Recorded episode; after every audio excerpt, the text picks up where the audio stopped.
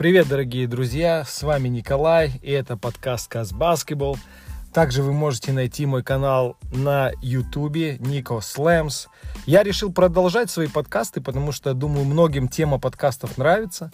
Вы можете ехать в автомобиле или еще где-то. Также нужно понимать, что YouTube ролики требуют достаточно много времени и достаточно специфичного монтажа. Какие бы ты ролики ни делал, люди хотят все больше и больше, иногда просто не хватает на это времени. Так что я решил возобновить перед Новым годом 2021 э, годом, возобновить свои небольшие подкасты, где я буду рассказывать последние новости казахстанского международного баскетбола, а также какие-то новости Единой лиги ВТБ и, наверное, Национальной лиги Республики Казахстан.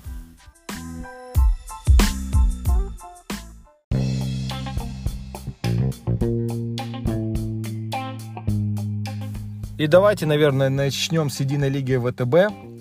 Матч баскетбольного клуба Астана против баскетбольного клуба «Зенит». Баскетбольный клуб Астана упирался против «Зенита» в первой половине. Закончили они почти на равных. Третья четверть провалилась Астана. «Зенит» повел 20 очков. Потом основной разыгрывающий команды «Зенит» Пангус, канадец. Пангус получил какую-то травму. Надеюсь, что это не серьезная травма, потому что это системообразующий игрок для «Зенита». И посыпался «Зенит». А, многомиллионный бюджет, дорогие игроки. Ничего не смогли сделать. Астана организовала рывок 14-0. А 14-0 против команды Евролиги, это о многом говорит. Но потом просто не хватило уже энергии у Астаны, кажется. Да и «Зенит», а, я думаю, что тренер их правильно сделал. Паскуаль взял два тайм-аута подряд – донес до них ситуацию, что давайте хоть как-то мы доведем мяч в трехсекундную зону, а там наши большие игроки разберутся, заковыряют эти очки. Так, в принципе, наверное, и вышло. А, так и получилось. Все-таки на классе больших, именно под кольцом в трехсекундной зоне, «Зенит» этот матч выиграл 70-77.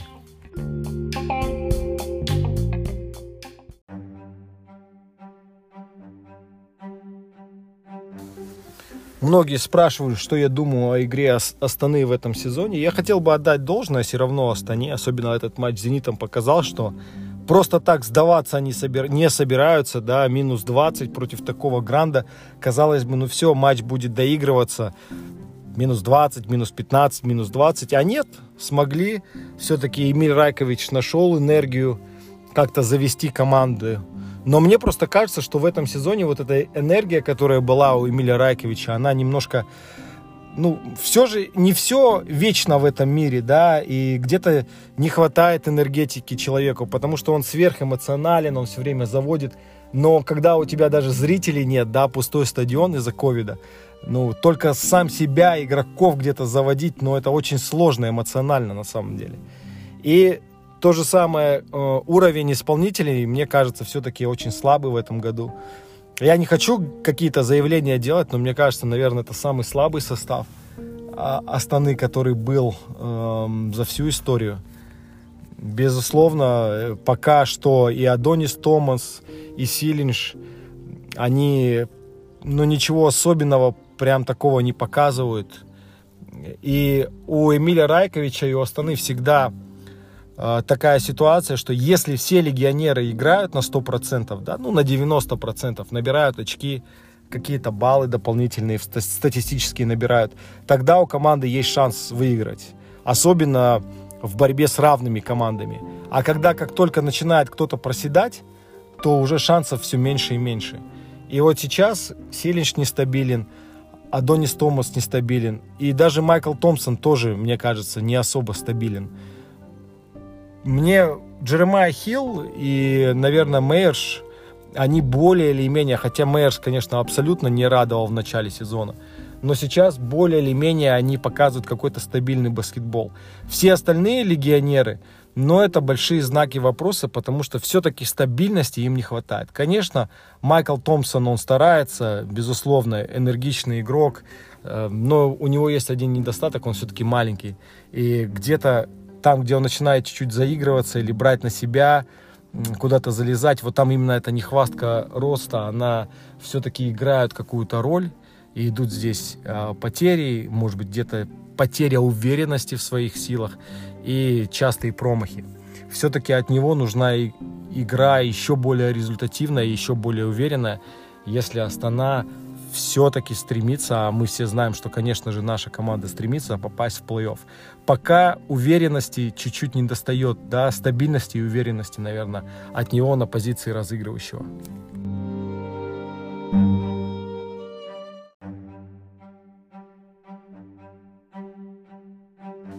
Ну и напоследок а, отвечу, наверное, на один из самых задаваемых мне вопросов.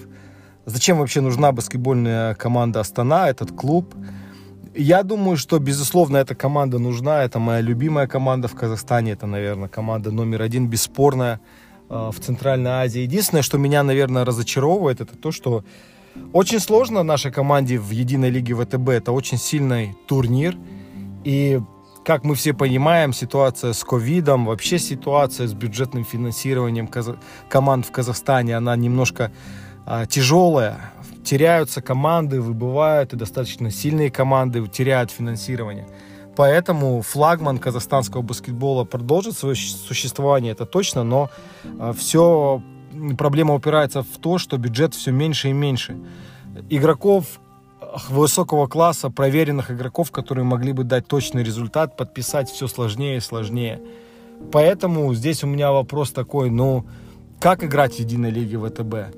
И тут, наверное, вопрос даже к единой лиге ВТБ. Возможно, есть э, какая-то идея поддержать эти команды, да, которые с первого года практически, да, с первых лет существования лиги, такие как Астана, Калев, Цмоки, Минск – тяжело, потому что, ну, как бодаться с такими монстрами, как Астана, как ЦСКА, Химки, Зенит, Локомотив?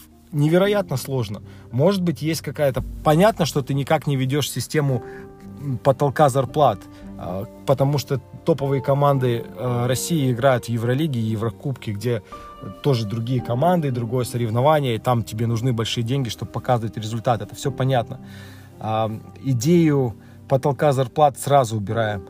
Возможно, есть какая-то идея, что, к примеру, когда играют команды российские, да, против команд, например, не российских, у нероссийских команд может быть преимущество использовать плюс одного легионера, что-то такое. Но чтобы хоть как-то вернуть интригу, каждый год Единая Лига ВТБ публикует свои бюджеты. Да, мы видим, у ЦСКА э, Москва бюджет 40 миллионов, к примеру. Я так точно цифры не помню, я говорю. Да, у Автодора, к примеру, 8 миллионов или 7 или 6. Ну, хорошо, мы опубликовали бюджеты, понятно, неравенство. А что дальше, какие меры предпринимать, чтобы у лиги был конкурентоспособный продукт. Да, в сезоне бывают зарубы, да, в сезоне аутсайдеры обыгрывают фаворитов, но зачастую, когда доходит до э, зоны плей-офф, да, формата плей-офф, там все быстро встает на свои места, и уже фаворит там просто так э, дурачка не валяют, не отдыхают, а играют в полную силу. И там уже у команд с нижней зоны, да, турнирной, там восьмые, седьмые места, у них вообще абсолютно никаких шансов нет. Сейчас, если посмотреть на единую лигу ВТБ, кажется, что там реально два дивизиона первые шесть команд и нижние команды. И вот как это, это разделение преодолеть, ну, наверное, это вопрос к единой лиге ВТБ, потому что чем больше ты продолжаешь болеть за свою команду, да, за Стану, как я это делаю, тем больше встает вопрос, ну а как это преодолеть? Как преодолеть первый круг плей-офф? Как подарить, да, своей, своему городу титул? Кроме как какого-то сумасшедшего вливания денег – да, бюджета равного бюджета ЦСКА Москве, и то это ничего не гарантирует. Вот тут такой вопрос. Конечно, есть в разных лигах разные подходы, как это все регулируется. Но пока как это регулировать в единой лиге ВТБ, я, если честно, не вижу.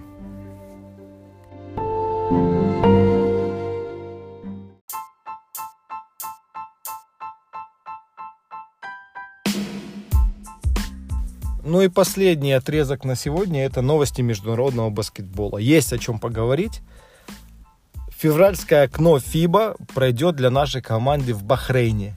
Очень хорошая страна, очень спокойно. Я думаю, там без проблем смогут принять так называемый пузырь. Сколько матчей наша команда, так как мы одно окно пропустили, сколько матчей проведет, пока не ясно. Написана новость FIBA, что позже будет э, точное расписание опубликовано. Но в любом случае, я думаю, что это окно состоится 100%.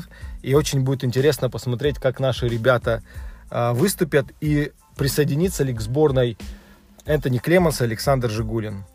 И новость, большая новость, Кубок Азии 2021 будет, и будет он проходить в Индонезии. Это неплохо, все-таки все немножко подустали постоянно, что Китай принимает эти Кубки Азии уже, если честно, в Китае многие устали ездить. Индонезия что-то новое. И надеюсь, что проведение Кубка Азии 2021 в Индонезии даст толчок популярности э, баскетбола в этой большой азиатской стране. А Индонезия это очень э, густонаселенная азиатская страна. И сейчас баскетбол, как кажется мне и как я слежу, э, на подъеме там и пользуется достаточно хорошей популярностью. И приятно, что они принимают Кубок Азии в очень сложных условиях пандемии ковида. Я думаю, они справятся и достойно примут это, безусловно, интересное спортивное событие. Будет интересно, конечно же, посмотреть, как наша сборная Казахстана, которая долго не играла, да, Кубок Азии, на Кубок мира не отобрались, Кубок Азии давно очень был, в 2017 году, да, 4 года прошло, и вот после такой паузы в 4 года конкурентоспособна наша команда, и как она сможет себя показать среди всех сильнейших команд Азии, плюс двух команд и, может быть, даже трех команд из Океании, да, я думаю, что это, скорее всего, Новая Зеландия, Австралия, конечно же, и Гуам. Вот такие новости. Огромное вам спасибо, дорогие друзья, что вы были сегодня со мной. Я постараюсь, а, не хочу делать громких заявлений, но раз в неделю радовать вас такими подкастами, где я буду рассказывать свое мнение о последних новостях в мире баскетбола. Конечно же, буду рассказывать о баскетбольном клубе Астана, конечно же, о казахстанском баскетболе. В общем, тем более новостей, я думаю, будет много сейчас и хороших, и негативных. И также, конечно, не буду забывать о международном баскетболе. С вами был Николай Михальчук. До новых встреч, дорогие друзья.